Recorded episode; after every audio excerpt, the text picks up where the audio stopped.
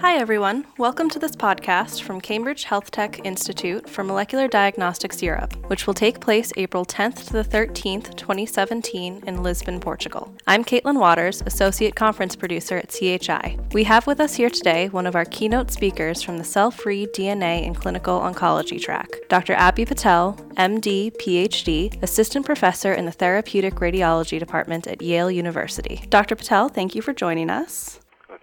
Me, Kate. Liquid biopsy has become a hugely popular term in the past couple of years, especially since technologies are enabling more sensitive detection. The technology is there, but this is still not a technique that is standard of care. Why do you think that is? You exactly described the situation very accurately in that we've known about circulating tumor derived DNA fragments being present in the blood of cancer patients for several decades now, but it's really only recently that technologies such as digital PCR and next generation sequencing have allowed us to extract clinically useful information from these circulating DNA fragments.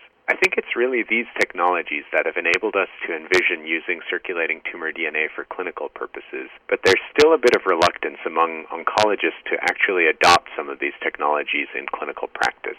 And I think that's just true for any new technology. So I think as additional clinical evidence becomes available and as oncologic societies such as ASCO or NCCN start to incorporate some of these methods in their guidelines, then I think this will get used in a more mainstream way. And I think there's also some practical issues such as reimbursement levels that still need to be figured out, at least here in the United States. That's the case. And then there's issues surrounding just the practicality of performing the testing. So some of the next generation sequencing workflows are complex and it requires central reference laboratories generally to perform the testing. But I think as some of these things get ironed out and some of the assay methods become easier and cheaper, I think it will also become more available within smaller laboratories. There seems to be a lot of debate around the viability of liquid biopsy for early detection. What is your take on this, and how does your current research tie in? Early detection is probably the most impactful application of circulating tumor DNA or liquid biopsy, but I think it's also the most challenging because you're looking for these rare mutant DNA copies from a small early stage tumor, and it's really most useful if you're able to detect it from a small early stage tumor. If you're able to detect sort of an occult malignancy that's already advanced, well, that's somewhat useful, but you're unlikely to cure the patient at that point. So really, I think you know finding the early stage disease is is the key. But I think the problem is in early stage disease there are so few copies of mutant circulating DNA released into the blood that the technologies to detect that DNA have to be extremely robust. And I think the challenge is further compounded by the fact that you don't know which mutation you're looking for, you know, because you don't even know if the patient has cancer, and so you're forced to look very broadly across broad variety of cancer uh, cancer related uh, genes and you're looking for mutations that you don't know whether they're actually there in the tumor or not. So the assay has to be designed to be very broad and across that broad area has to suppress any errors that occur in that broad area because even if you know very low level errors occur in your assay this could be mistaken for true mutations when you're looking for such low levels or such you know small copy numbers. And so you know my laboratory is very interested in this as are many others and I think also now there are commercial entities that are pursuing this goal as well which I think is very exciting. So I think one of the solutions to this will be to really develop the technology to point where you've kind of reached almost the theoretical maximum sensitivity where you can capture the vast majority of the possibly mutated DNA molecules in your blood sample, and then you make the mutation calls with very high confidence. So I think once we have a technology like that, then I think it's going to be the biology that really will need to understand and really to see whether this is truly a practically implementable screening approach for cancer. And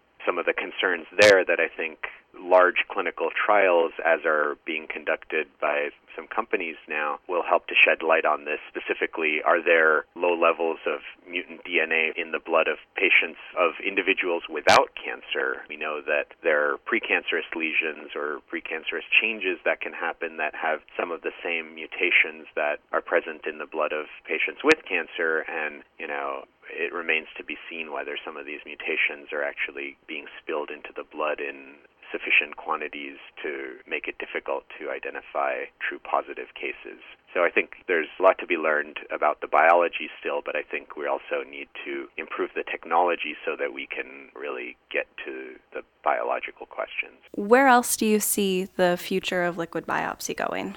So I think the most immediate application for liquid biopsy will be for non-invasive mutation detection. I think that's sort of the goal. There the application for which we have the most clinical data already, and basically to identify mutations such as EGFR or KRAS to guide therapeutic management decisions. I think that's something that's already happening clinically, and you know I think will happen more broadly or will be accepted more widely in the near future. I think other applications such as monitoring response to therapy by following changes in levels of circulating tumor DNA over time, I think are very promising and will require more clinical data. But I think that is also an area that I think is very exciting, especially for diseases where we don't already have good protein biomarkers to follow. I think circulating tumor DNA also has a very different kinetic response profile than most protein biomarkers, and I think that could be used in a clinically advantageous manner. And then finally, early detection, I think, is kind of the holy grail of the field and be really exciting to see that become a reality. But that's going to really require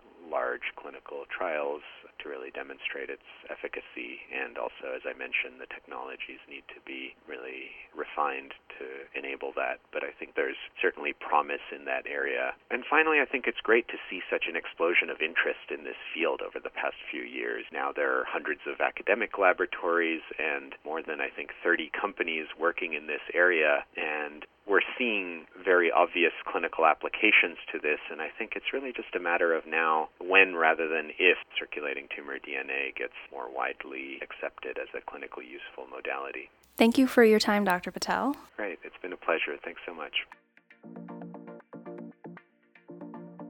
That was Dr. Abhi Patel, MD, PhD, Assistant Professor in the Therapeutic Radiology Department at Yale University. He'll be speaking at the Cell Free DNA and Clinical Oncology track at Molecular Diagnostics Europe, taking place April 10th to the 13th in Lisbon, Portugal. If you would like to hear him in person, go to www.moleculardxeurope.com for registration information and enter the key code podcast. I'm Caitlin Waters. Thank you for listening.